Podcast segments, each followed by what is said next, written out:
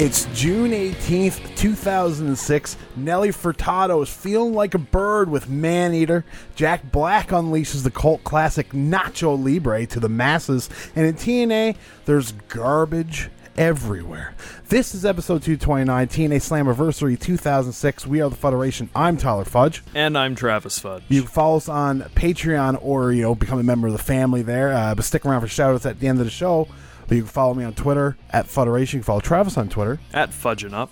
Facebook and Instagram is the Fuderation Podcast. T-shirts at whatamaneuver.net. And not to forget, too, this instrumental of Man-Eater by Nelly Furtado. Uh, well, the instrumentals for this was done by Mitch, so thank you very much.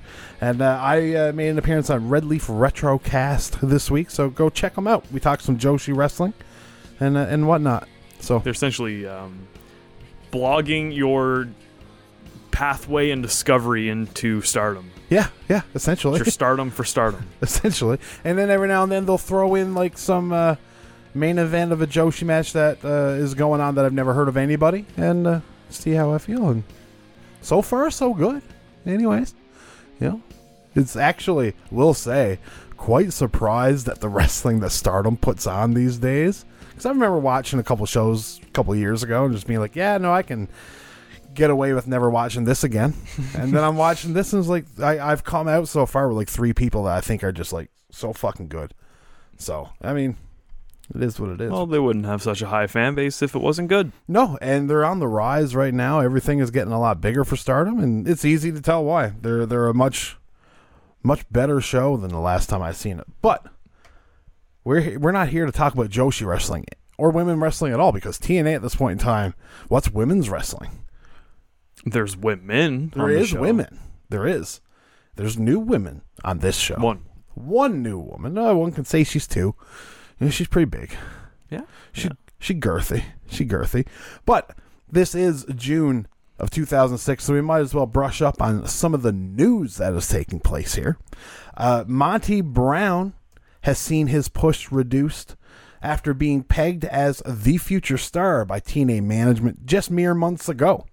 One reason that I never knew is that he put his personal training business ahead of working indie dates and TNA house shows.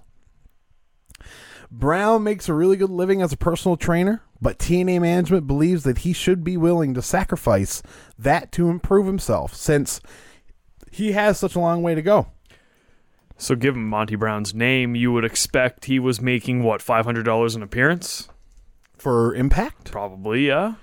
Maybe I a mean, thousand. I'm sure it's not. It wasn't a. It wasn't a pretty amount. No. God, no. So Uh, to think if he's going to put his wrestling career aside to, you know, continue a sustainable income, I'm sure he's not making great money from TNA. no, definitely not. Especially being Monty Brown. Like, he's definitely not even making just making AJ money or Joe money. He's he's got, I bet you, a padded Fuck, you know what? over. Joe Joe just got the contract. Joe just extension. got the contract but he was probably making some poor, poor money. Well, that's that. that's that's the rumor that he wasn't Well, making good money. I just always heard the TNA payouts were never good unless you worked in the WWE, or unless you were one of their top names that never ended up in the WWE, like AJ and like, Like AJ, Daniels yeah. and stuff like that. well, yeah, you'd have to pay them something, and plus they're still working indie dates and everything too. You know, Yeah, at so- this point in time, they haven't exclusively signed with TNA yet. That hasn't come where they pull everybody No, from that's ROH. true. But if they're upset with them not doing indie dates, then maybe that's um what is it? Um the company that they were working with for house shows. Oh, they've actually. It's no longer just one. Wherever they go, they work now with like. Well, they used to do Hermie Sadler's Yeah. promotion. I can't remember what it's called. They have the one up in Canada. Sma- So- uh, yeah, yeah, yeah. not Smash, is it? No, that's No. now. Yeah. now they have Smash. Uh, whatever Scott D'Amore was involved with. That's yeah, yeah. That's that's probably more apropos. Uh, th- the same week, which is right around this time, that WWE relaunched ECW on Sci-Fi. TNA runs a house show in the ECW arena. So just capitalizing. Oh my god. Um didn't the Dudleys have some crazy hardcore match at the end of it? Well, like they had their bingo hall brawl at the beginning of this show. Dude, I remember And watching they also say on the pre-show that there won't be no zombies on this show. Right, okay. I, I, I remember them uh, releasing house show footage of their ECW arena Oh, show. really? Yeah, yeah. And that's that's I'm assuming whereas like the Dudley Boys have a brawl at the end of the There's show. a big brawl at the end with the Dudleys, and the and the rest of the show is like not hardcore at all. Oh, really? So Well, I little mean, tiny it's- me was very upset. little tiny me, little tiny tiny me.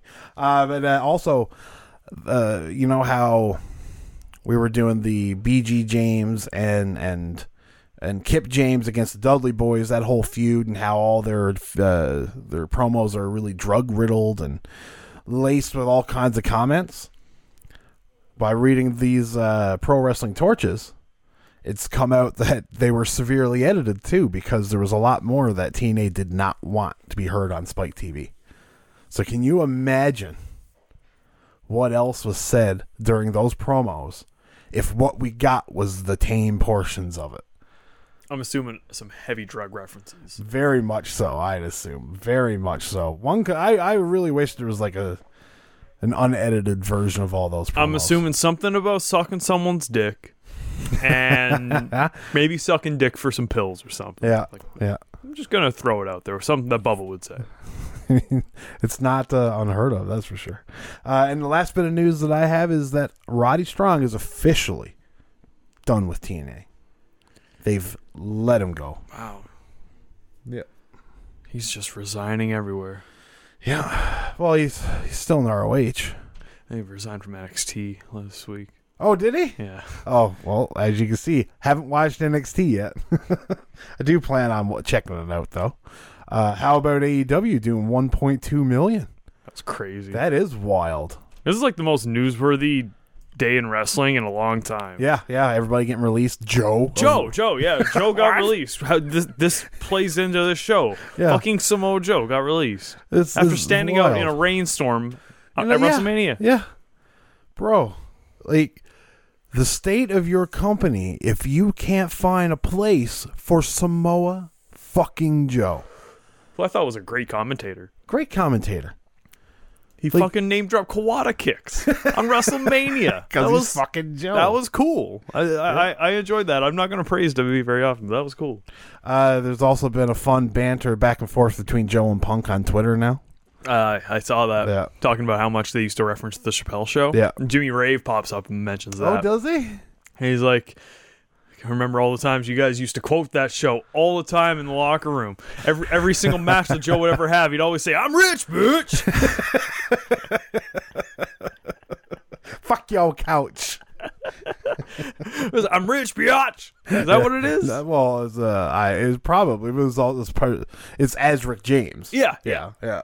So like everything has that cadence to it. yeah. Like James, that's the first bitch. tweet that he sends out is a, a gif of Yeah, Dave Chappelle's Rick James. Yeah.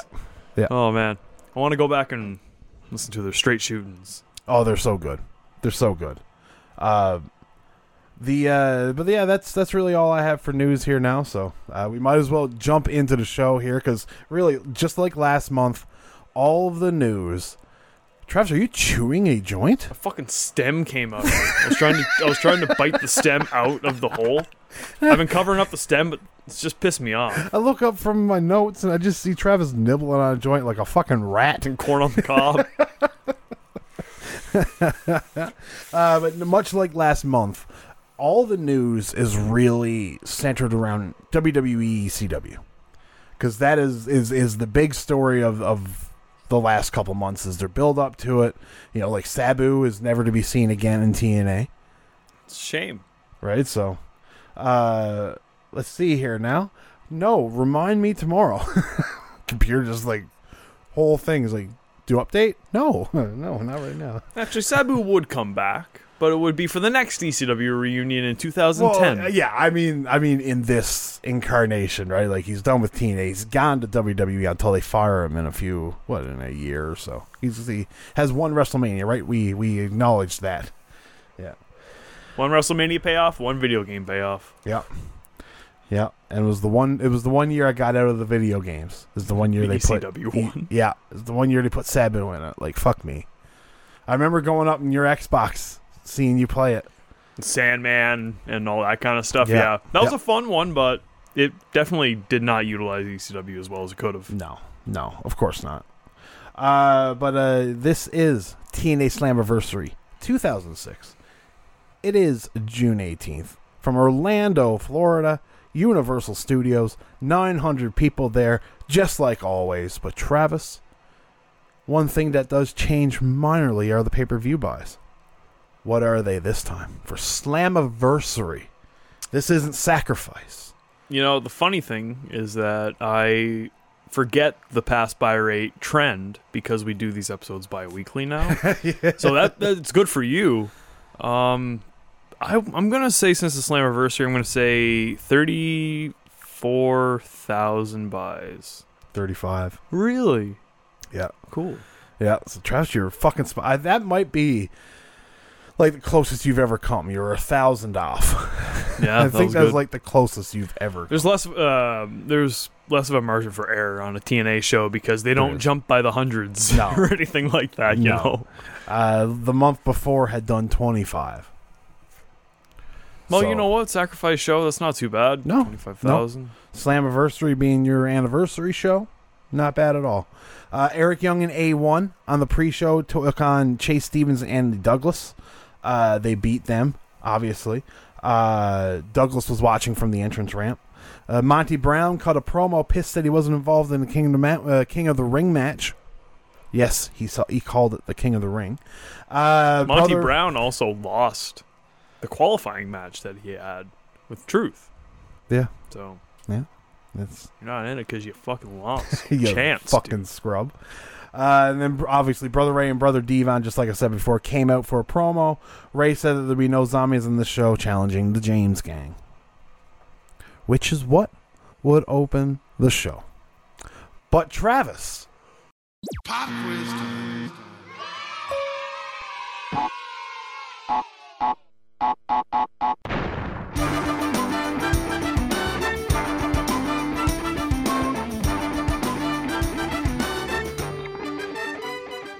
Nacho Libre was released to mixed reviews initially, but has grown to have a cult following.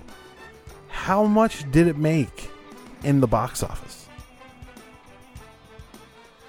74.3 million, 99.3 million, 104.3 million, or 120.3 million. Well, Well, well, I Jack Black was a pretty big fucking star, and he had a lot of momentum around 05. School of Rock and shit. I'm gonna say uh, 99.3 million. you're right. Fuck. Travis. Awesome. Awesome. It's awesome. Let's go, Galaxy. Let's go. but uh, yeah, no, Travis on a fucking roll here tonight. That's the pop three. The pop three. I'm somehow in the middle of SCL and, and Fuderation here. I call pop the three. pop three. It's pop three time. Can you guess my favorite matches on the show? Actually, probably be pretty easy. I think so. Yeah. Uh, but like I said before we got into the top three, is uh, that um, the opening of the show is the James Gang just literally piling through the tunnel with the Dudley Boys. Nobody gets entrances; they just go right to brawling all around the quote unquote bingo hall. Yeah, the the pyro's going off for the beginning of the show, and you don't even get the sweet, soothing tones of Mike Tenay and Don West in, ent- entering you into a TNA show. No, You just get fucking BG James falling, like like like he's fucking like like tripped up too. Like it didn't even look good. He didn't even look like he was getting thrown. It didn't look like he got hit. It just looked like he fucking tripped. just tripped. It was great. It was great. But he might he have probably been did trip. and he might have been tripping in more ways than one. Oh, that's that's probably true. You know. You That's know? probably more than true. Yeah, what Uh, the fuck made this um um a bingo hall brawl though? They just challenged him pre-show. It's it's a Universal Studio lot match. That's what it is. There you go. Yeah, it's closer. It's closer. Uh, but this match is just essentially a brawl. It's to show WWE essentially that they might own the name ECW, but they don't own the spirit. We got originals like Billy Gunn and Road Dog. Kip Sopp. Remember when Kip Sopp was swinging chairs in ECW? We've got the man formerly known as Billy Gunn. I'm sorry. yeah, yeah. Now I will say though, Road Dog would have fit in well with ECW, in my opinion. Well, Road Dog was a fun. He was one of the better, easier to watch hardcore champions. Yep, I enjoyed Road Dog as a kid. Like his matches with Al Snow were fun. Like that one that spills out into the streets. Yep, yep. I can't even remember where it is, but it's in the wintertime. Yep. And he pile drives him on a pallet and shit. Yep. It's great. I yeah, loved it. it is. It's it's really good. Those initial hardcore matches were so fun. Yeah. They would veer away from it with the twenty four seven, but at the same time, Crash Holly made that work like nobody's business. You know the the it was way different than what they do now for 24. So Yeah. yeah definitely it's actually clever. yeah like sneaking into a hotel room. You know what I mean? To getting the ref to fucking pin him and stuff is great. I I loved it anyways. I don't know how I'd feel about it today. Bringing a ref to the airport with you so you can get a pin on Crash while he's fucking Yeah, getting off his flight. Yeah. Speaking of refs, the size of uh, Slick Johnson's bow tie. Holy. Oh, he wants. He needs to show up Earl Hebner, who is going to quickly usurp his position as senior referee. Oh yeah. Oh yeah. Well, you'd even worked the main event, right? So that's that's a sign you're the senior ref. And plus, you know, like Earl Hebner has more clout than Slick uh, Slick Johnson, even if he's ref like 200 main events in WCW. He's also got like just a terrible reputation at this point, though. Yeah. Yeah. I mean, one can argue Earl doesn't have a good one either. That's what I mean, Earl. Oh, I thought you meant uh, Slick Johnson. Oh no, no. I, I okay. mean, he's not very likable, but at the same time, Earl Hebner just got fired from the company he worked for Sell for like twenty years. merch. Yeah, Uh, they actually uh, brawl through the crowd and they end up at the Spanish announce table, which is now known as the LAX area.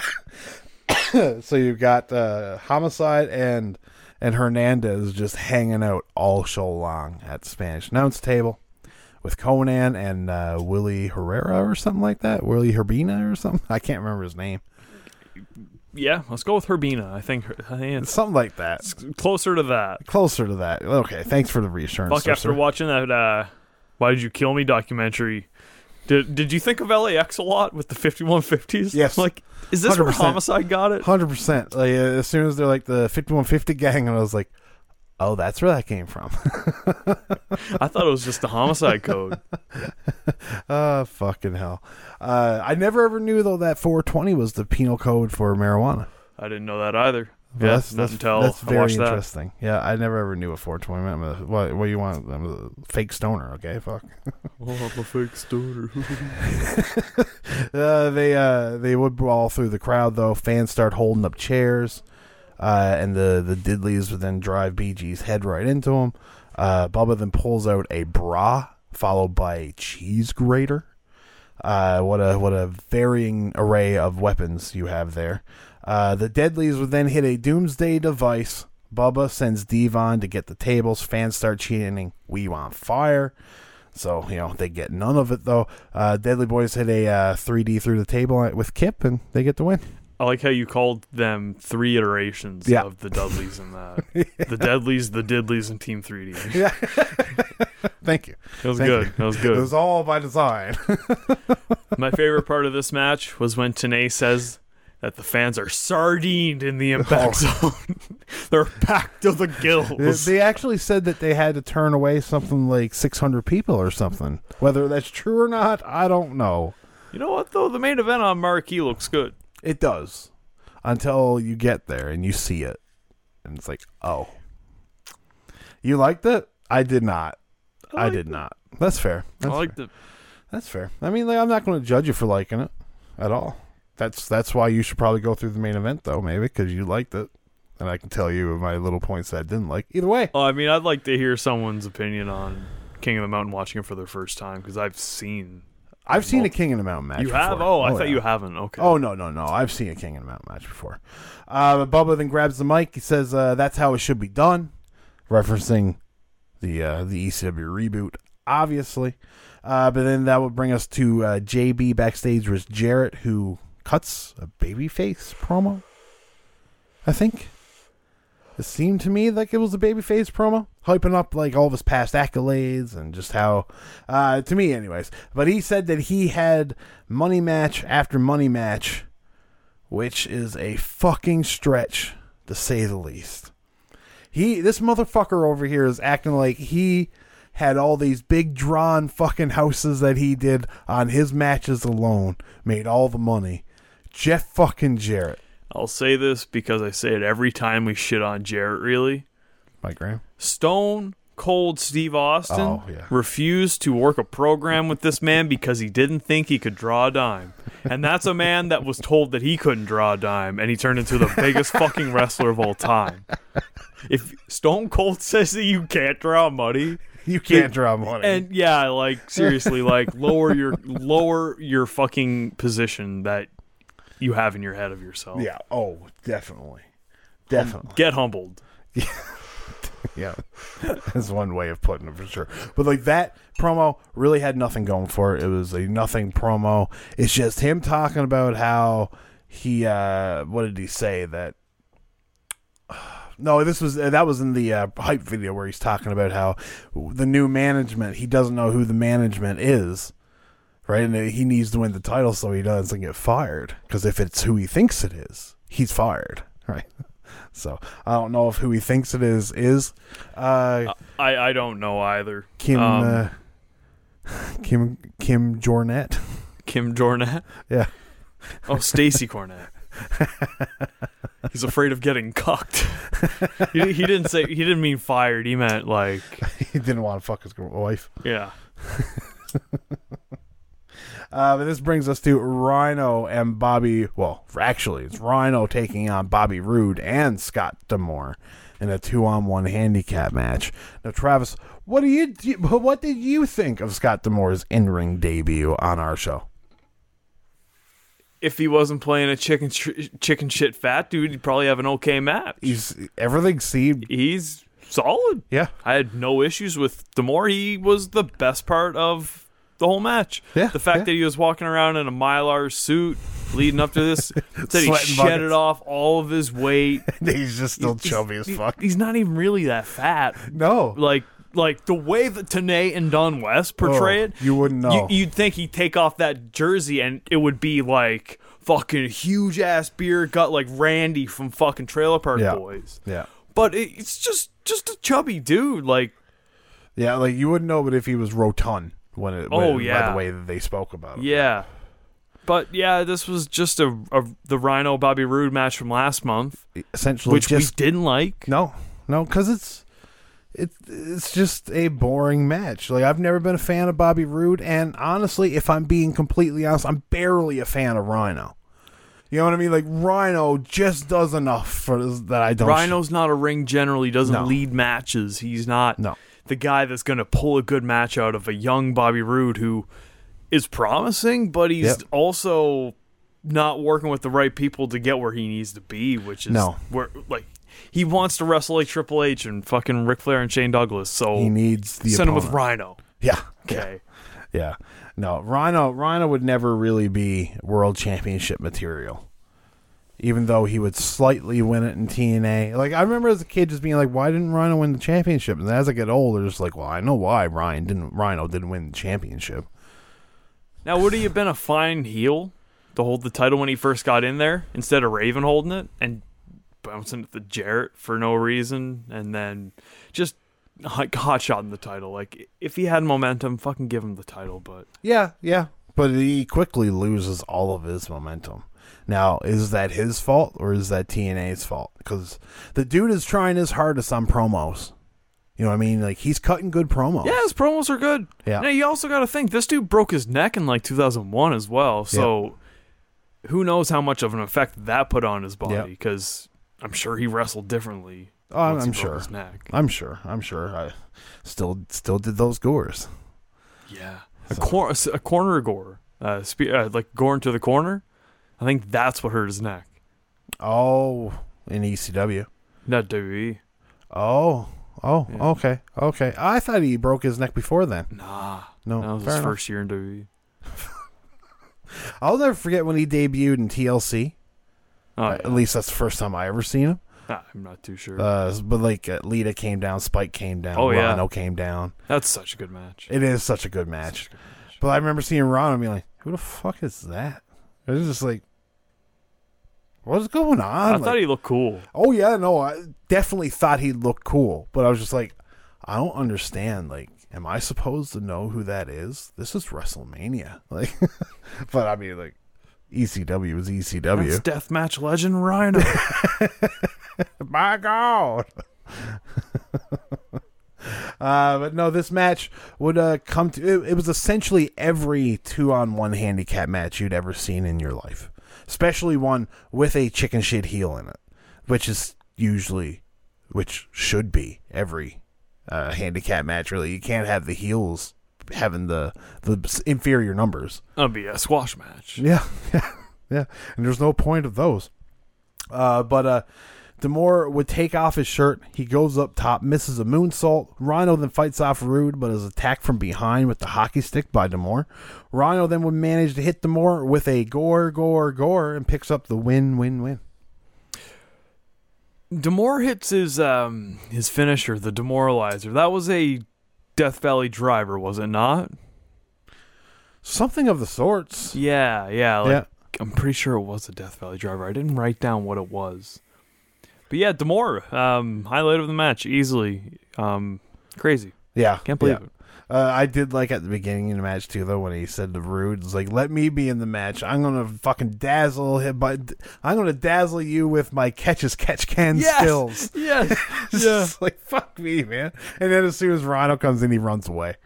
It's like what a fucking gym. You know what I mean? Like I I shit on D'Amore because he's a focal point of the show. He's not a focal point of the show here, and Booker at the same time. He is just in a handicap match. It is very you know very good for who's in it, the placement on the card, the time it got, which was 11 minutes, which is almost shocking in itself. Uh, but no, it's a fine match. So far, both matches to open up the show have been comparable. Like the Yeah. beginning one is not what I'd like to have open up a show, but it was still fine. Yeah, it's a very average show. I I have no complaints about it. Um, but uh, with that being said, this is also the second biggest show that TNA puts on every year. Yeah, you'd think there would be more, and like the main, the the last three matches, we'll get into them later, but they are, in my opinion, the meat and potatoes of the show. I'm starting to notice a pattern in TNA shows though, and that that? is that they don't tend up to switch around the lower mid card or anything like that, or the mid card in general at It's all. usually the same guys. so what the they time. usually do is like they'll have one program and then they'll put the same match on like for two months straight and then they'll switch to another version of the program and then do that for two months straight like have you noticed that usually like they tread in the same like okay um the james gang or, and um fuck what was it? Team canada. Three three live crew in team canada. When we started this arc they had like three matches for three months Yeah. straight. Yeah, it didn't stop. No, never stopped. It, it- uh, yeah, they the way maybe if AEW is doing monthly pay per views, they might do more of that. yeah. But like right now, you've got like Kenny Omega and Moxley. They're three matches, they've had three now, right? Yeah, they've had three. Their three matches took place over a year and a bit, yeah right? Like Yeah. that's the proper way to do it. it doesn't You need to be all need- the time No, this is how we got like 23 Randy Orton John Cena matches because every time they feuded, they had to have at least three or four matches on a pay per view. Right? And they feuded six or seven times, I'm sure, throughout their career. well you bore out stipulations though if you gotta have long feuds that culminate in big matches well fuck you have like 20 big matches a year yeah. How important can they all be? yeah But JB is backstage with Samoa Joe. in the nicest locker room in the company Very, very pretty locker room. Uh, Samoa Joe, who made his debut a year ago to the day, uh, has some words about his opponent, Scott Steiner. Let's take a listen. JB, I think you're failing to see the big picture. You see, Scott Steiner has never faced anybody like me. see, Scott, you've had some big weapons in your arsenal over the years. One of them being the ability to intimidate anybody you've stepped in the ring with. And unless you're as blind as you are stupid, you won't have that crutch to lean on tonight. And Scott, there's the infamous Steiner short fuse. But once again, unfortunately for you, I'll be that son of a bitch standing in the middle of the ring, sparking my lighter. Scott, you do enjoy one advantage, though. And it's that, much like myself, you've never had your shoulders pinned to the mat here in TNA. And Scott, tonight, I take that from you too. Beautiful promo. Think that guy just got released by the WWE. And that was a promo that he cut 14 years ago. They've gotten so much better than that. Yeah. Oh my. Right? Like, he's Yeah. a master on the mic. A fucking master. I like him cutting these promos though over the yelling ones. I like a contrast of the two. I, I like a good yelling promo, but I don't want a yelling promo all the time. I don't like the ones where he just yells and screams at you. Yeah. You like you like the Pixies promos. I like the Pixie Pixies promos, and I also like the the Jake Roberts style promo where they quiet, quiet. down and you have to listen. Yeah. It makes you like reel it in. Yeah. Yeah. It's those it's those times when you find yourself turning up the TV. Yeah, exactly. Yeah.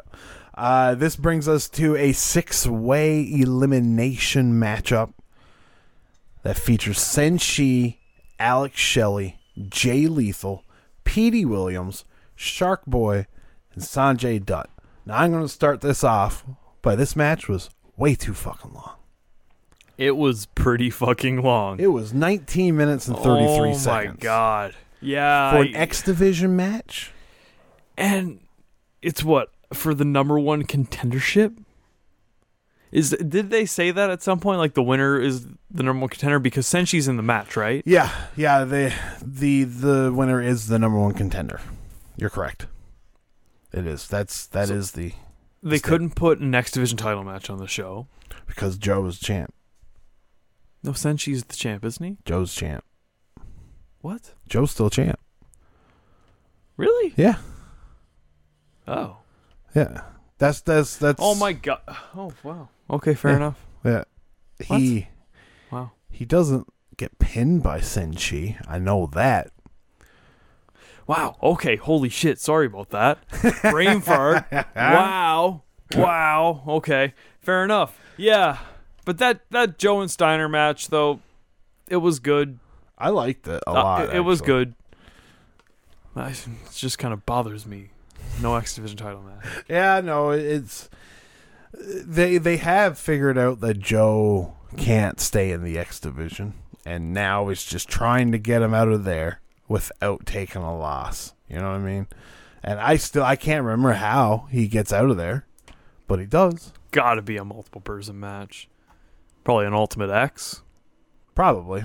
Yeah, No, probably. won't, won't be an Ultimate X. No, actually, no. It's not going to be an Ultimate X. Ultimate X will be not an X Division match.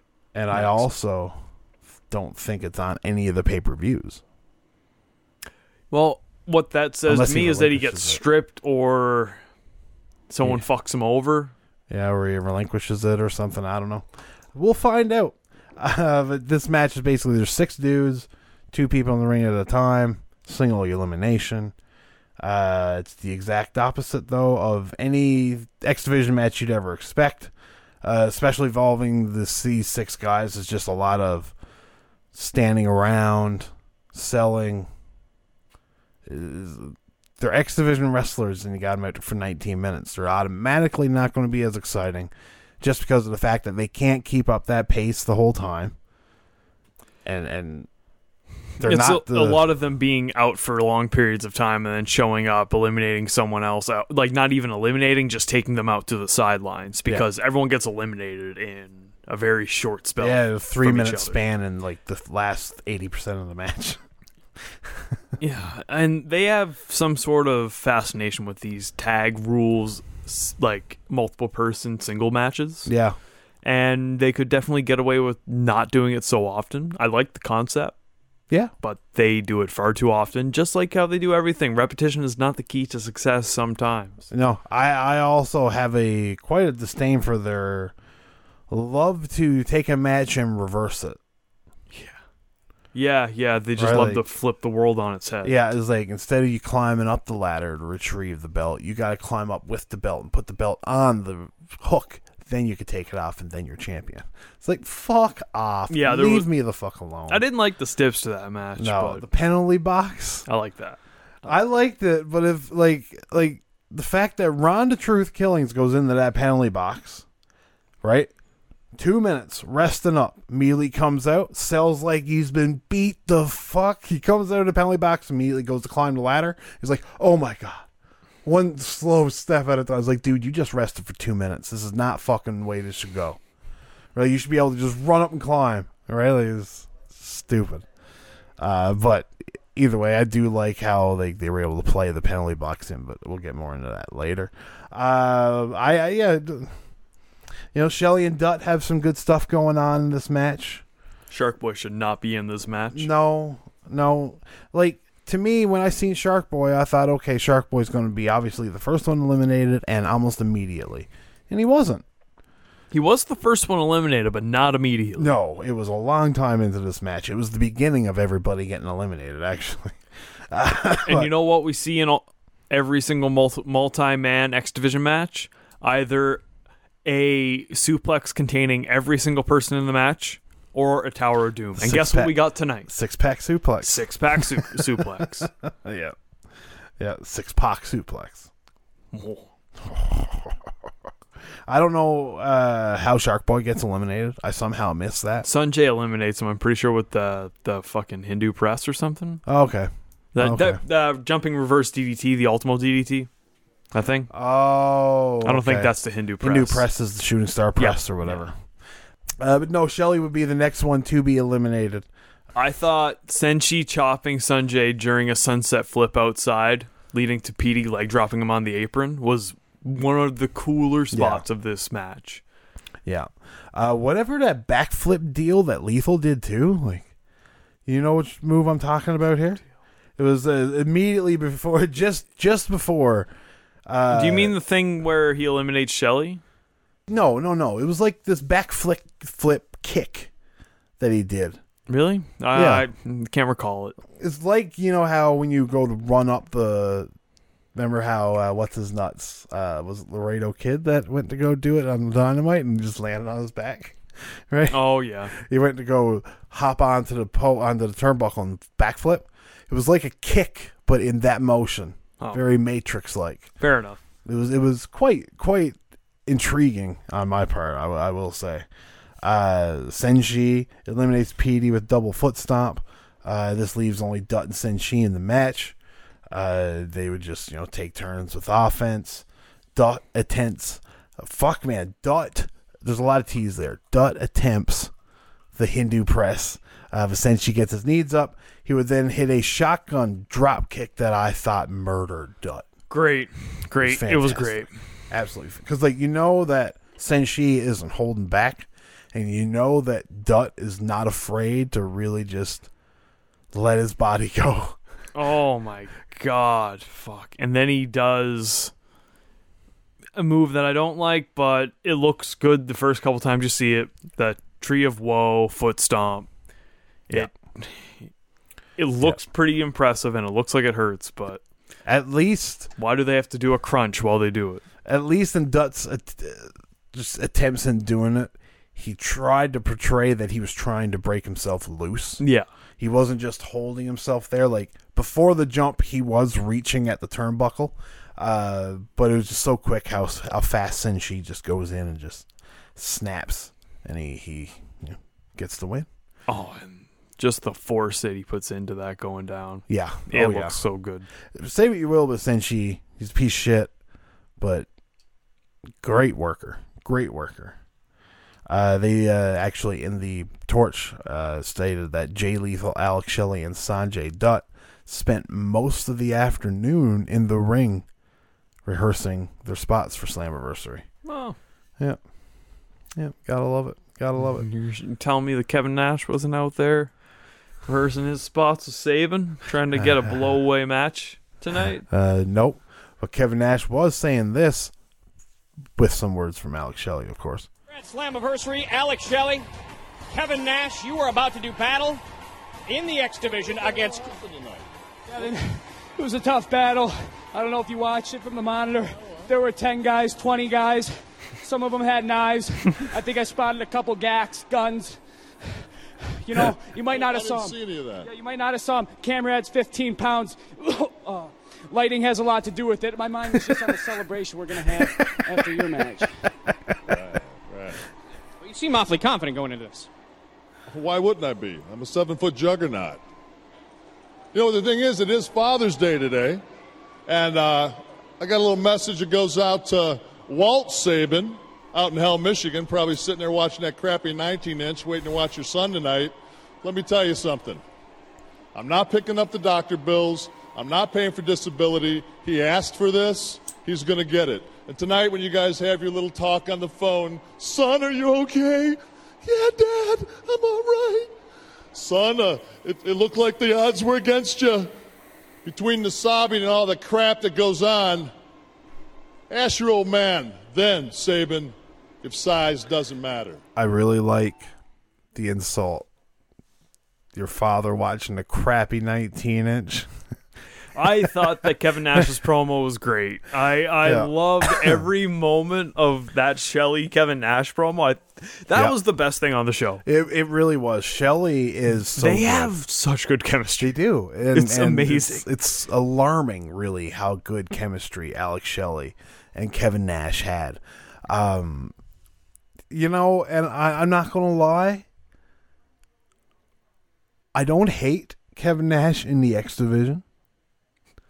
You know what I mean? Like I, I really, really don't hate it. And and It's something good for him, you know. It, it he doesn't have to be in the title picture. He No, doesn't have to be a top guy. Like Kevin Nash should be confident enough with himself to just be like, "Hey, I know I don't do a lot. Put me in the X division. That'll be hilarious. Yeah.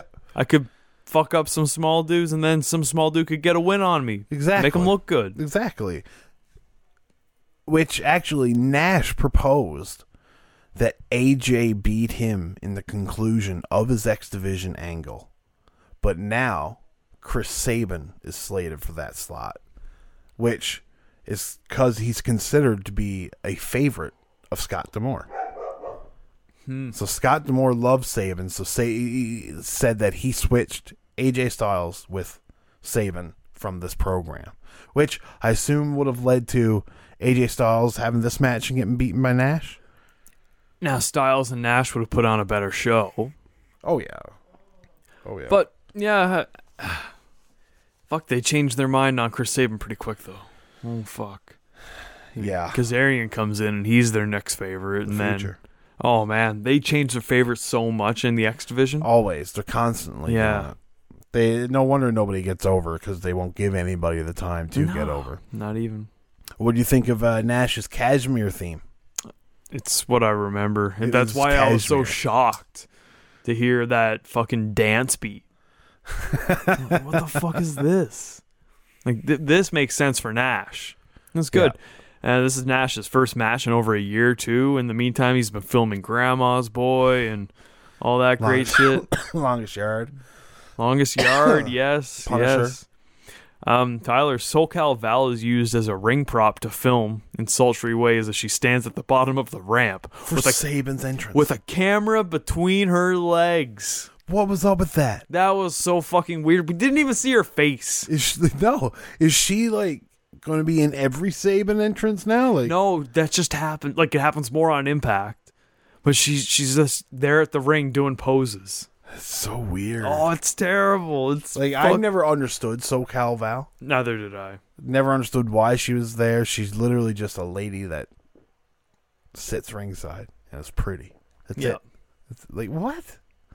What is this? Just makes no sense. It's to me. TNA, Tyler. Yeah. It's literally Tits and ass. TNA. So Uh, yeah, that fucking boggled my mind. Like I thought it was Christy Hemme at first. I had no idea what was going on until when they came when Sabin was walking down the ramp and I seen SoCal Val there. I was like, oh, why? What? Yeah. Uh, no, uh, Nash did give Sabin a lot. You know what I mean? Uh, he gave Sabin more offense than one would think that Nash would give him. Uh, but it was very easy to see that Nash was very out of his element because Sabin is so fast and Nash is so slow. Yeah, Nash really slows the match down when Yeah. he hits his moves of doom. Yes, and then when Sabin tries to speed things up, you see Sabin has to bring it down a bit and not be you know as quickly as he can be because there are at times where he's there well before Nash. Oh, is. Uh, so I mean, it is what it is, but still, I thought it was good. Yeah, I like the match for what it was. It it it's as as I said, it's the best way to use Nash, and you can even get the best match out of Nash because he doesn't have to work that fucking WF style main event that Yeah. nobody wants to see out of him. Yeah. Uh, Shelley comes out with some wire cutters, snips off the turnbuckle pad, but Nash then eats it. Not like literally. Like, George steals it. he he he eats it chest first. Uh, small section of the crowd then starts chanting that Sabin sucks. I heard that. Like what? Like come on! Like I immediately hated everybody in that group of stands for the rest of the night. It's like fuck you guys, you guys suck. Yeah. Uh, but uh, you know, Sabin has Nash up for a cradle shock, which is a sight to be seen in itself. That was that was nice. Yeah. That was nice. Yeah. Shelley would grab the leg of Nash, though. Uh, Sabin then returned the favor uh, with a tope suicida onto Shelley. Uh, and, and at this point in time, it really dawned on me that, you know, they are trying to make people from the X Division in different ways. They're not trying to just have them all stand out there and do it on matches alone because that's only going to get you so far. You need some kind of stories. You've got AJ and Daniels are going for the tag team titles, right? You've got uh, uh, Samoa Joe is just Samoa Joe. He's a killer. He just goes out and he murders everybody. Uh, Sabin's taking on Nash, so he's got this little bit of a promo with Nash, and you know, just storylines elevating him for sure because a lot of eyes are on Nash. And then you know, Senshi just being a piece of shit. You know, There's, There's no character development still, and sadly, the only person that's going to give them character development is Vince Russo. So Unfortunately, yeah, yeah. yeah, it's it's uh, it's a shame that that's what it had to come to. Uh, but Nash would eventually beat Sabin with a jackknife powerbomb, uh, doing the X Division taunt beforehand instead of the the Wolf Pack. It's quite fitting. Uh, so yeah, no. All in all, I thought the match was enjoyable. You know, you're not gonna be like, "Fuck, this isn't a great X Division match." It's like, no, that's not what this was. Shelley even leapt into uh, Nash's arms post match. Yeah, I, was, I, I immediately feared for Nash's knees. I was like, "Oh no, don't break the knees." My quad just Yeah. collapses. Yeah. yeah. Uh, backstage, AMW and Gail Kim are with JB. Uh, Storm is dancing around as if he's drunk. I assume that's what his gimmick is right now, is that he's drunk, uh, since he is chugging a beer back. Kim then claims that the only thing distracting Styles and Daniels is her looks. And She could have, she's onto something there. Uh, Storm then claims that he is quote unquote six deep. Uh, Wow. Yeah, so uh, and and the whole real story of this match going in is because they've had a couple matches, they've lost them both, but it's all been due to distraction from Gail Kim or some kind of shenanigans on her part, and it's that they have a neutralizer this time. Immediately, you get a little giddy and excited, just wondering, it's like, oh, I wonder what this neutralizer is. I can't wait to find out what this neutralizer is. I immediately thought it was Jackie, forgetting that she was pregnant. Oh yeah, right. Yeah, she's pregnant. Yeah. Uh, one thing though, I will say,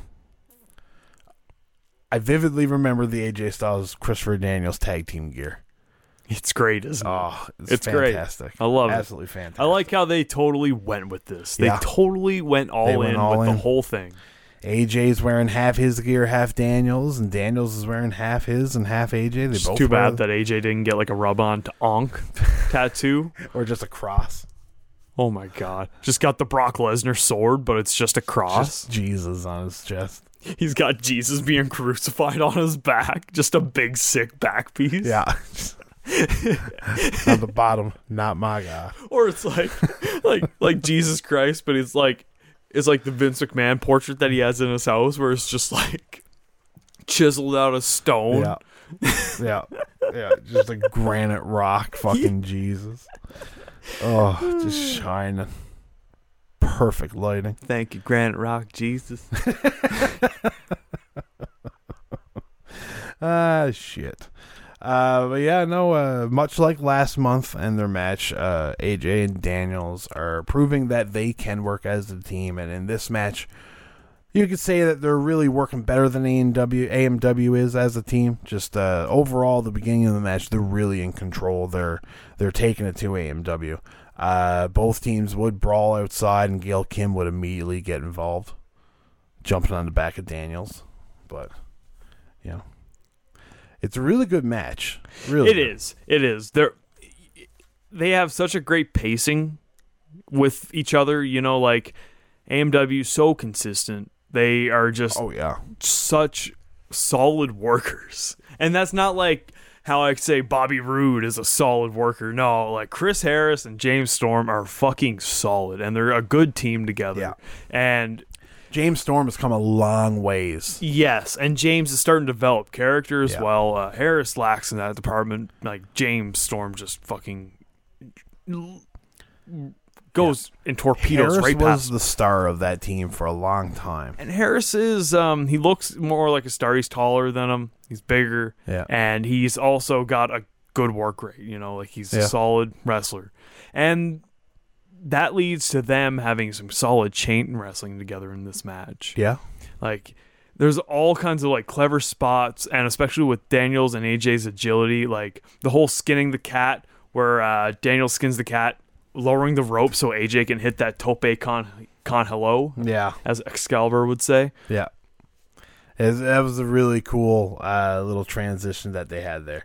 Their double team moves are just on point. And the pendulum dropkick bulldog that AJ and Daniels did in the ring was Yeah. also cool where they kind of bounced them back and forth. Yeah, yeah. They're it's, it's they're a fantastic tag team. It's just a shame that you know, like AJ and Daniels both really deserve much more than just tag team gold. You know what I mean? But it's not to say this isn't important. You know what I mean? Like the tag team titles in the tag team division, there's guys like the Dudley Boys. You could say that the Dudley Boys are more over than anybody else in this company. Eh, at this point, yeah, like Right, they so- are all over the TV. They Yeah. always have a very, very spotlighted match. Yeah. Well, just the like they're the most popular people in this company aside from Sting, really. You know, Jeff Jarrett. you know what I mean? Well, Nash, Steiner, but like those two guys that really can't work anyways anymore. They're too old. Uh, but yeah, no, they're they're just really they're the Dudley Boys. They had a, a big name. Like when WWE got rid of them, it was not too many people being like, "Yeah, duh, Dudley Boys suck." Everybody was like, "Why would you get rid of the Dudley Boys?" Like, They also exhausted the Dudley Oh, Boys yeah. at that point, though. Hundred percent. They'd already broken them up. They've already gotten them back together. You know what I mean? Just, uh, just the damage was done. Really. They've been face, they've been healed. they've been face Yeah. again. They're healed. Well, Bubba couldn't speak. He began to speak. He lost his camo. He they're started- spikes bitches. Yeah, Like, what can you do after the spikes bitches? really though. They would have went to ECW and just did nothing. yeah, yeah. They they would have been treated like probably Balls Mahoney, Blue Meanie. Yeah, Yeah. yeah. Like they, they wouldn't even go for titles. There wouldn't No. even be ECW tag not even. titles. There never would be, would there? No. no. no. ECW was such a failure. Oh yeah. E- WWE, ECW. well, it turned in NXT, so Yeah, yeah, yeah. Kind of, cause or yeah, yeah. That was when ECW ended. The game show NXT started, right? Sorry. When ECW ended, the game show NXT Yeah, started. yeah. Like the the very next week, they're Yeah. like, we're rebranding this as NXT, Yeah. and that was the season with Bryan and all that kind of shit. yeah, yeah. Which is interesting on surface when you see the names. It's like you watch it, and it's like this is so fucking stupid, Oh yeah, terrible, fucking absolutely TV. terrible. Like And think, that this they did four seasons of that. Wild, wild. One just never ended. Well, that was the one where Tyson Kidd and, and Michael uh, uh, uh, NXT Redemption, yeah, with yeah, like Mike fucking McGillicutty. Derrick Bateman, Maxine, Yeah. and all that kind of shit. Yeah, Fucking- yeah. Which I remember checking out some of the Kid and uh, McGillicutty matches. Was- they were really good. Yeah. They had a really good good storyline going on down there. I remember watching one of them when Full Sail started. Oh, okay. Yeah. Yeah. Yeah. Yeah. That was that was an interesting time. It was it was, it was different. Oh yeah. Yeah. Uh but uh they uh you know, how would the finish go for this, Travis? Well, Tyler, the finish would also bring out the neutralizer. Yes. Um, who, Tyler, who is the neutralizer? Sorelda. Sorelda. Yes, I would say her name is uh, Gym Teacher Kathy. she does look like a gym teacher. Actually, uh, I was reading because I was trying to find out who Sorelda was, because like Wikipedia doesn't tell you nothing, right? Like when you go into this show, every review I read told me nothing until I found one, and I knew I was going to get some information on her when it started off by calling her a lesbian gym teacher. So you're right on the money with somebody in uh, 2006 that wrote a review. Uh, yeah, no, and, then I found okay, Jamie D is her name. She was trained by Scott D'Amore, and Oh man, and she's only 30 years old. only thirty years old. Yeah, I thought she was like 45. I was like, this must be Alundra Blayze's sister, like twin Oh man, sister. or she something. definitely looked like Alundra Blayze. I, I I had so many people running through my mind. Like, was it Roxxi Laveaux? Was it um Moose Knuckle? You remember Moose Knuckle? No. No, you don't remember Moose Knuckle? Who's Moose Knuckle? Like, is that really her name? yeah, that was her name in TNA, and then she like tore her ACL and was never seen again. No, I've never heard of Moose I think Knuckle. she was with the beautiful people. Ain't nothing beautiful about a moose knuckle. moose knuckle is uh, the shape of a dick in tight pants. That's Um, nothing pretty. I thought Rhaka Khan. Rhaka Khan. Yeah, like I, I had so many names going through my head, and it was Sorelda. I yeah, lost me, fucking lost me. Yeah. But they save the fucking day because Storm puts his hat on to fucking fire up, get some more heat. Doesn't really work out on him because he gets hit with the Angel's wings for two. Harris elbow drops the ref, tosses him out. Storm now has a beer bottle in hand, and Daniels is about to get hit with the catatonic from Chris Harris. But he ducks, allowing Harris to get, or, well, Daniels is behind him. AJ is about to get hit with the catatonic, and Daniels ducks. Harris gets a bunch of glass to the back. We get an STO frog splash combo, followed by the BME, and we get new tag team champions AJ Styles, Christopher Daniels. What did you call it?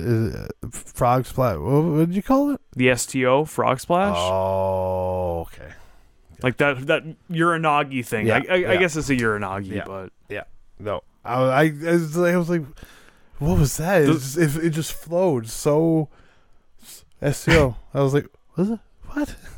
the the SmackDown game fan in me um, calls him. STO. Yeah, I remember that now though. As soon as you were like STO, I was like SmackDown. Yeah, Yeah, yeah, yeah. Yeah, I remember that. I know. I thought this match was fantastic. Great. It was great. It was. Neutralizer was fucking lame. That was stupid as all. fucking hell. lame, but thankfully these guys are great together, and I can't wait to see what they do next month. The X Division match did more time than this. Fucking stupid. oh, we got to give the X Division guys more time. Not the best match on the show. No, no. Sting is backstage with JB. Uh, to me, he's doing his best Jim Carrey impression. It's to me that it's showtime is so Ace Ventura.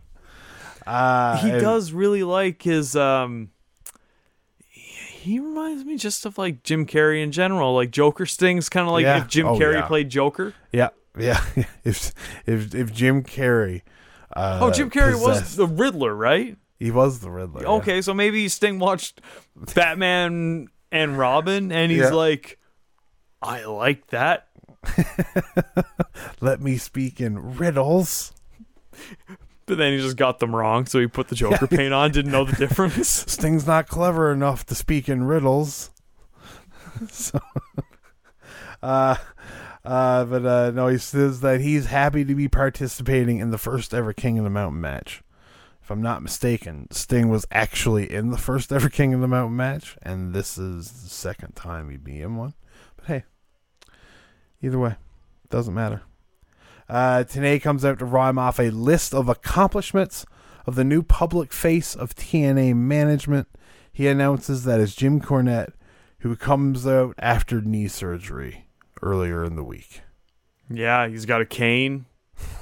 He's not He looking had a good. cane. He had a cane. I don't know where it went. Did he throw it? He was twirling it, and it fucking just shot into the ground. and then he's on the top of the ramp, knees, fresh out of surgery. the camera cuts to his face, and I'm not deaf, but I read his fucking lips. He says, "How the fuck am I going to do this?" And that's why he's walking so gingerly down the ramp. Oh man. And then that's why he's so sweaty when he gets to the ring. It made for, shake? Do you think that they fucking went into the crowd and they tried to shake down the kid that had his cane, but he's actually knocked out? he never did get the cane back in the promo. He was all he never did. Motherfucker never ever pulled an Andre the Giant to go lean on the ropes. Nothing. He think- just stood there in immense pain. Do you think that he walked through Oh. the the side after he was done, or do you think that they made him walk up the ramp again? I don't think there's any way he could have gone up the ramp. I don't think there's any way. Uh, but I thought this was absolutely fucking hilarious. Uh, he cuts a promo though, and it's worth your while to check it out. It's so goddamn long. There's no way I can put any of it in here. It's really long. It is, and he goes on and on, and and it's just you know smooth. Uh, he talks about how he expects guys like the X Division to hit home runs, uh, and people that are relying on the reputations that will be in for a rude awakening. Essentially, that was the whole promo. Uh, He promises a lot of things that will never get fulfilled. yeah, I mean, that's TNA in a nutshell. Empty, empty promises. Travis Samoa Joe is going to take on Scott Steiner. Excuse me, that's sloppy Joe. Sloppy Joe. Uh, don't don't don't get too ahead of yourselves, Travis, because sloppy Joe. We're going to hear that sloppy Joe line and much more by Smo- uh, by Scott Steiner. So great promo. Big Poppa Pump, Scott Steiner versus Samoa Joe. Whoa, whoa, whoa, whoa! Don't you call that half breed Samoa Joe! You call him for what he is! That fat bastard, you call him Sloppy Joe! See, Sloppy Joe, you're gonna find out why I have the reputation that I do! See, I've beaten everybody from Sting to Goldberg to Triple H to Batista to John Cena. I've beaten them all! And who have you beaten, Mr. X Division? You see, tonight, I know there's some rednecks out in the crowd who are fat, just like you, Joe, who wants you them to beat me. See, and there's rednecks watching TV right now with fat oozing over their belt line that wants you to beat me. And I know that there's TNA management that wants you to beat me because I don't follow their rules. And they're trying to sell this DVD, this bogus DVD called The Best of Small Joe Unstoppable. Well, this crap is unsellable. Small Joe, I'm going to show you why they call me Big Papa Pup. Tonight, Small Joe, your win streak ends. Tonight, I kill you. There you go. Tonight, he kills Samoa Joe. I, I loved it. Loved loved the promo, except for him talking about all the people that he's beat. He hasn't even beaten half those people, let alone even face them in the WWE. He's never faced John Cena, let alone beat him. No. You think that they let him beat Batista? Fuck no. Scott Steiner had matches with Triple H, and that's about it, really. Yeah, Then he's in a like tag team. you should have just been like, I wrestled Triple H, wrestled him again, then I wrestled again. Test. And that tag team with Test. Stacy Keibler became a manager. Saved from getting beat by Test. Then she became my manager. And then I disappeared for a bit. That would have been great. You should have just ran down his history in the WWE, like just full brutally honest. Yeah. I'm not allowed in the Hall of Fame. I'm barred from any WWE events. Well, That's why I'm here. now you're getting ahead of yourself because that is years later. That is years later. Uh, but uh, no, this this match was much better than it deserved to be with being Scott Steiner. But like we have said before, these guys are are helping Scott Steiner. They're booking matches to make him look good. Well, yeah, he's one of the people that favors in these brawl type scenarios. Yeah. And that's never what they did to him in the WWE. No, they made him try to have technical masterpieces with Triple H. Like what the fuck? Like it just doesn't make any They sense. They didn't even book Flair and Steiner when Steiner was good, No. No. let alone doing it with the Flair ripoff. Yeah. Yeah. Uh, but uh, Steiner would, uh, who doesn't take too many suicide dives, takes one Samo- from Samoa Joe of all people, and it's like Samoa Joe just dove into a brick wall, because Steiner barely moves. He gets hit in the chest, and he just leans on the barricade, and then falls to the floor. Only as uh, Scott Steiner should take a tope. yeah, just He, he should take it the way that he looks, yeah. like a goddamn Like a barrel. Take it like a barrel. he does look like a barrel. Uh, I thought it looked like looked great. Uh, but when he did fall, he just fell like a fucking tree. Just like. uh, then steals Joe's "Sit the fuck down, Uranage." Uh, Joe would come back and get one of his own uh, for comeuppance there, you know, but that's a little bit later on. Uh, they would brawl outside, you know, they would, schmaz would happen, and at some point in time, you know, this goes on and on and on and on. Uh, the ref claims that if they're not in the ring by the count of 10, there would be a, uh, a count out and somebody will lose uh, because this match is not a no disqualification match. But yet Steiner can just hit Joe with a chair. I don't think Over. the match started. That's why the ref's demanding that they get Oh, it had to have started though. They, they've already done like the suicide dive. They were in the ring when they did the Oh yeah, I guess so. right. Like it's Yeah. just That's was- fair. Scott would do a con hilo to Joe while he's outside. Yeah, or looked fucking fantastic though. angles pay off. Yeah, yeah. Angles help. Angles help a lot. Uh, but no, these two they would trade strikes. Uh, he would clamp on the coquina clutch. Uh, he would escape with a low blow that Don West calls a backwards headbutt. Today had to basically all but come out and say no. He kicked him in the dick, right? and then, then Don was like, "Oh, Mike, you're right. Oh, you're right." He's just so disappointed in himself. It's lovely stuff. That's It's why he doesn't correct them very often. He takes it really hard. Takes it really Can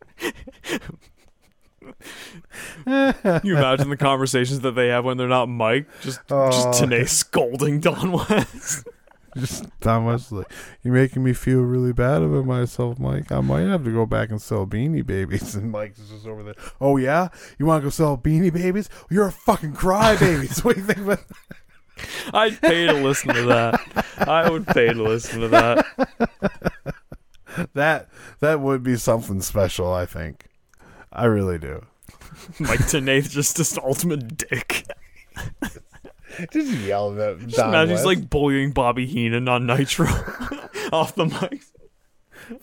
Bobby in your fat tub of lard. You old fuck. Stop falling asleep, Bob. Yeah, you think you think you're funny, Bobby? You think you're funny? It'll be funny if I teabag you on live TV when you fall asleep next time, Bobby. I'll Tenay bag you. Jesus. Ah, shit. But either way, Steiner will get guillotined on the ropes. Didn't even come close to touching it. Uh, and then uh, snap suplex, and Joe picks up the victory after a suplex. So yeah, Yeah. intense. Yeah. I thought when the coquina clutch was on, Scott was just going to pass out. I That's thought what I that thought. fucking Scott's German suplex on Joe was very impressive. Yeah, Very impressive. Like when that happened, I'm like, man, if if Scott, if, if Scott won at this point, I would totally accept Yeah. it because he does lock in that Steiner recliner, and that's when he lifts him up for the electric chair and all that kind of jazz. Yep. Yeah, I liked how um they got away around uh, Scott not passing out or like falling asleep. They got out of Scott not taking a muscle buster, which in no right should No. Scott Steiner take. No. And yeah, like I, I, I thought it was fine. I thought it was fine. I like the finish. Um, it was a good way to make Scott still look good. yeah.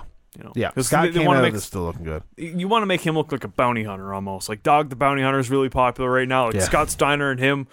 Like maybe maybe you could kind of find some allure for Scott at that point. You know what? What they're doing right now with Scott, I enjoy. He's he's not like a focal point of the show, uh, but he is a a good portion of it. You know what I mean? He's with Jeff Jarrett and things like that. Uh, so yeah, I'm excited to see where Scott Steiner goes from here because I was very, very standoffish about Scott Steiner. Yeah, when, when this first started, and and it's it's actually been quite surprising. So, uh, JB is backstage with Christian. Uh, Christian calls him weird. Uh, the way that they start this whole promo is just weird. He called him a bitch. Yeah. He then signals for the fans to say his name. They they don't say his name, so he claims he was talking to JB. And like telling JB to say his name, and it's like, fuck. Said who's the champ, bitch. oh man, fucking. The the promo would get better, but I mean, it's not the greatest promo. It's not the worst promo. It's not the best Christian Cage promo I've seen. It might be. It's close to probably the worst He Christian was, Cage do- promo. he was on a good roll yeah, on with great promos, Yeah. and yeah, this one kind of killed it. yeah. This and, and this is the last promo of his title reign because it is time for the King of the Mountain match. I I know of one person that wins King of the Mountain matches. and He's in this match. Ah, yes. His um, nickname is the King of the Mountain. Oh, yes, Ron Killings, no, no, Travis, no. J E. double F, J A double R E double T. Is that who you're talking about? Yeah, ain't he great? Yeah. There's nobody else in this match that starts with J. Uh, if it was Jeff Jarrett, yeah, but he's not in the match. He is announcing the uh, participants for this match, like every main event. Uh, no, not in this one though, was he? I think so. Oh, was he? Okay. Uh, it was Jeff Jarrett, Abyss, Christian Cage, Ron Killings, and Sting. You found it out there was only five people. It's an odd number, isn't it? Yeah, Yeah. it is. There's one man out. But w- would this match really even exist if it wouldn't be full of oddities? You know what though? It gives a reason for the penalty box. Somebody's always in the penalty box. There's four. Then you have you even it up. Yeah. Yeah, Yeah. that's fair. Um, It would it would screw it up with the penalty box. If you had six, then you're gonna have five people for most of the match. yeah, So Okay. it may it, that's Getcha. out of all these things that actually makes sense for King of the Mountain. You know, what I mean, everything else like climbing the ladder. Like Christian would go meta and he would climb the ladder while the ladder was upside down. that was the stupidest thing. I fucking hated that so much. you knew he couldn't do it because like by the time you get to the top of the ladder, you'll be damn near doing the Van Daminator split or whatever the fuck he called it, Van Dam split. And Don West is just like, this is so creative. He's using Jeff Jarrett as a fulcrum. And what we mean is the ladder is in the shape of a V instead of an A. And Jeff Jarrett is laid down on where the two lines intersect on the V. And Cage is climbing on the inside of the ladder up. And it's just very awkward looking. yeah, I, they they must have realized halfway through this is so stupid. Yeah. Um, the keeper of the cage, Tyler, Larry Zbysko. He's the keeper of the penalty box. Keeper of the cage. Keeper of the cage. If you ever, if there was never a more WCW thing to have, keeper of the cage. Oh my On god. Larry Zbysko's tombstone when he dies, it better read Keeper of the Cage. Oh fuck. Uh, so the point of this match, if nobody knows what the King of the Mountain match is, five men enter. You got to climb the ladder, place the title on the hook. You can't do that until you have pinned somebody, and whoever you pin goes in the penalty box for two minutes. So like There's also one penalty box. Yes, one penalty box, and we would never see two people in there at one time. We would come very close. When Abyss would get a penalty, well, Abyss would get a penalty, then Jarrett's already in the box, and Abyss slowly walks to the box. Because as soon as Abyss got the penalty, I was like, what are they going to do? Is Abyss just going to stand in there with Jeff Jarrett? because there's still like 17 seconds left, right? So I was like, okay, Abyss is going to go in there, something's going to happen, and then he just slowly makes his way to the box. And by the time he gets there, there's like one second left, and he's looking at Jeff like he's going to get him. And Jeff sees that his time is out, and he just Fucking scurries. scurries out Oh, of the yeah. box.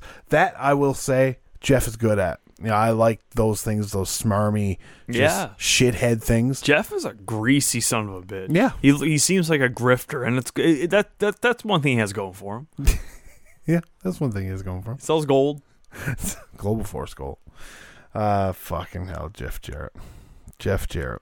Uh, but there would be many pins in this match. It, it immediately just makes you not give a fuck about pins. You know, I somebody gets that- pinned and you, You, know, care. I didn't care much about that. I just thought that everyone worked really hard. They Sting was on fire. Um, Killings looked good. Abyss was great. Christian fucking worked his ass off. And Jarrett, Jarrett was a great foil. But Yeah. yeah, I like Killings hopping up on the ladder bridge and then getting thrown out from said ladder bridge. I like that. You know, there were some good spots in it. Uh, and Sting and Cage, they work pretty good as a tag team. Yeah. Like they they've got good chemistry, and I like how they constantly are teaming up against everyone. until the end. Yeah, And until then- the end. But then they would still team up again, though, because Sting, again, is not focused on winning the title. He's not here to win the title. He's here to make sure Jeff Jarrett doesn't win the When- title. Doesn't he call like Jarrett a cancer or a poison or something? Yeah, he's a cancer to TNA. So uh, that he, he he won't. He I don't think he gets a pin. Yeah, I think he forces a pin with Hebner. yeah, yeah. That's Yeah. what he does Yeah, on he Jarrett. forced a pin on Jarrett that at the end. So like Sting doesn't really even go for a pin. He would watch other people get pinfalls actually without eliminate like trying to break up the pin. Uh, so like there were some cool little story elements in there that you really could only do in a King of the Mountain match. Uh, you know, it's it was fine, but it's just to me it's just too convoluted. There's too much going on. Yeah, there are too many rules. Yeah. You shouldn't need to have like a, a note for what the rules are for a match. Yeah, That- you- that's why the ROH pure, pure rules is so hard to get behind.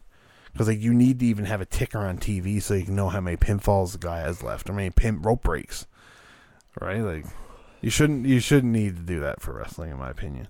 No, I mean, isn't that what they did with World of Sport? I don't know, and I don't know, never watched it. Fair enough.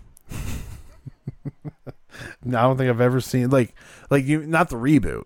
You're talking about No, not the one. reboot, man. Uh, there's a niche for everything, though.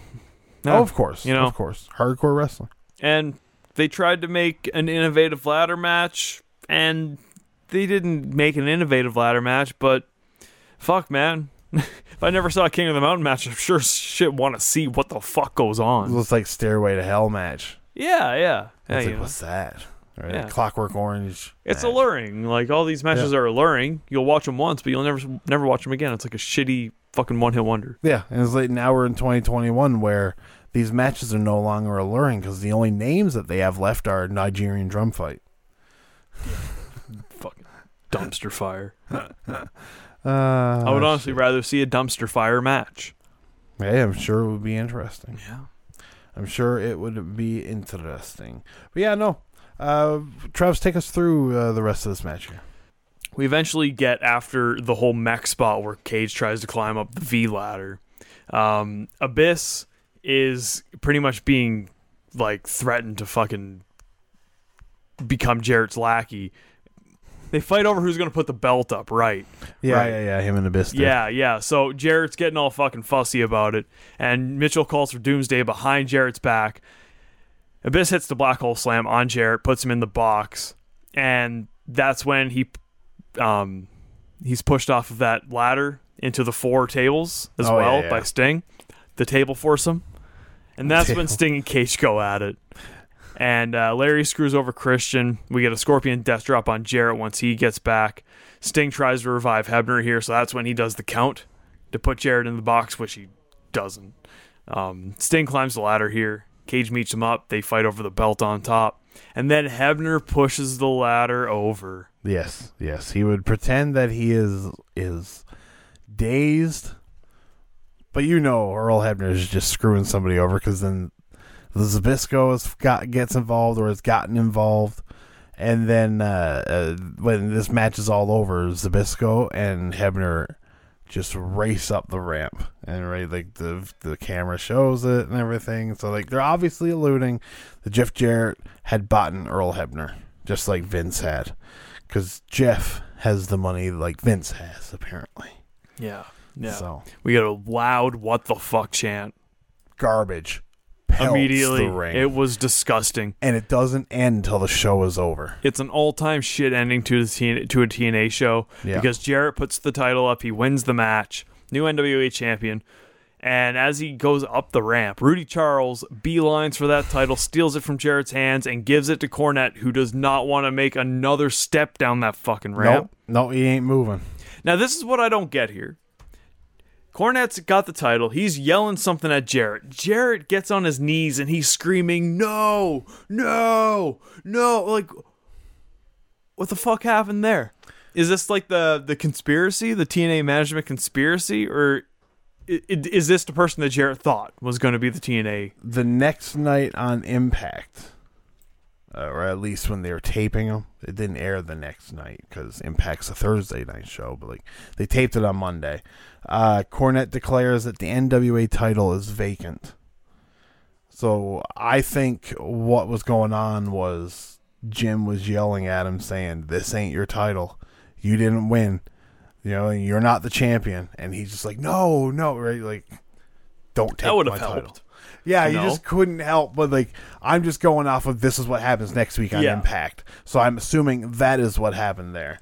It's a terrible ending to the show. Awful fucking ending. Um, Yeah. They could have done anything here. Yeah. Yeah, it's uh the number one contendership would actually be uh uh at Victory Road in the four way main event. The number one contendership, Yeah. not the title match.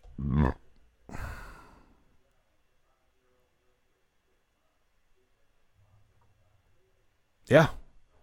Okay. Oh no no no no no no. Uh Jeff Jarrett would be the number one contender facing the winner of the fatal four way match at Victory Road. Okay. Yeah. Okay. Yeah. So he would still have to win another match essentially. That's that's that was the whole deal of it. Jeff, Jeff Jarrett, the marathon man. Gotta Marathon man, baby. Yeah. Ain't he great? Yeah. But that's TNA Slammiversary overall. I thought it was a good show. Uh, I thought it was one of the more consistent shows that they have put on, but there have been better highlighted shows. But it was definitely not the worst show. Yeah. Definitely not. I thought it was everything was consistently okay. There was Yeah. nothing that completely fucking was dead in the water. No, every match I actually was just like, yeah, no, this match wasn't too bad. X Division match was a little too long. That's probably the only real complaint I would have, really. That and Jeff Jarrett winning the title, that just made no sense. Stupid. Yeah. Kevin Nash and Chris Sabin and Alex Shelley, all stars on this show. Samoa Joe, all star on this show. Yeah. Yep. It- What can I say? worked. You know, yeah, Scott And Steiner's cutting good promos. Tag division's good work. on fire too. Yeah. They they are booking that properly. It's only going to get better in our next few episodes. It is. It is. Yeah. Um, the good things are good. The bad things are terrible. Yeah, yeah, yeah. And we'll know more about that as we uh, march on through the TNA Glory Days arc, uh, with uh, our next episode being Hard Justice 2006. Correct? Hard Justice. Yes, I think so. That's the. I'm pretty sure that's the one we were talking about last night. Was as Hard Yeah. Justice, and then we're going we're going to be skipping Victory Road, and we're going to be skipping. What was the other one that we're skipping? There's two shows that we're skipping. Is it, or is it just Victory Road? I think it's just Victory Road. Is it just Victory Road? Okay, it's just Victory Road. Yeah, because it's August, September, and Yeah, we're just skipping July. Yeah, yeah, we're just skipping July. And trust me, nobody wants to watch Victory Road 2006. Uh, but we're uh, up next on the show. We'll be installing a double feature. But before we get into that, let's give a shout out to the Patreon family members. Our brother with the biggest cock, Roaches. Savage Fudge. His future's so bright he's only 7% of the metal. Sterling Silver Fudge. That uncle calls it right down the middle. Mike the Ref Fudge. The intergalactic brother Fat Superman Fudge. That's Uncle Justin, but why is he always thrusting? JD Fudge. That cousin with the same name, but you call him Ty. Phony Loney Fudge. He wants to be called father, but not for a dollar. Trox Fudge. Our doe-eyed cousins from down under. Corey and Trevor Fudge that cousin you never met, but dad swears you have, Moose Knuckle Fudge in the chat. And uh, from the musically inclined side of the family, Woolly Fudge, who was also in the chat. Thanks for coming by in the chat, guys. Uh, Thank you. didn't even notice anybody was in the chat because, like, for the first 20 minutes, there was nobody in the chat. And then I just didn't pay any attention to it. And then all of a sudden, I go back and, like, there's been conversations. Yeah, like, same oh, here. shit. Same here. Shit. So uh, thanks for stopping by, guys. At least you uh, guys could talk to each other in the chat. Hope you guys are doing well. Yes. Every last one of you Patreon subscribers. Yes, uh, but the next double feature will be a Brian Pillman double feature, actually. We haven't completely set the matches that we're going to do. Uh, pretty sure we have a very good idea of them. But what there will be is a poll on Patreon. In let's say the poll is going to be up on Saturday as you're listening to this as a full episode, just in case somebody doesn't catch the live feed.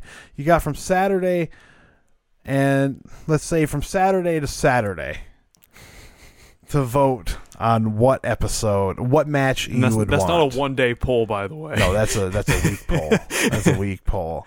You've got a week to vote on what match you would like to see as the Patreon triple feature exclusive match.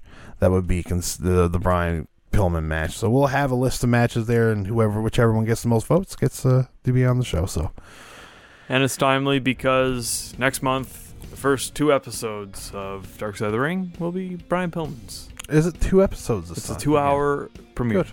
Yep. Good God.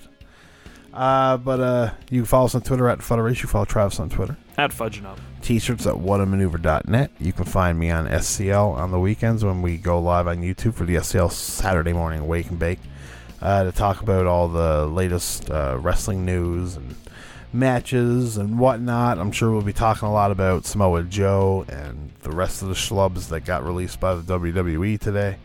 Uh, but yeah, and also talking about Joshi wrestling with Red Leaf Retrocast, which is came out today, I believe, or yesterday. One of the two came out. Anyways, go check that out too on their uh, podcast feed.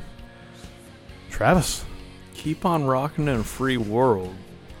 And doot doot loot do. do do.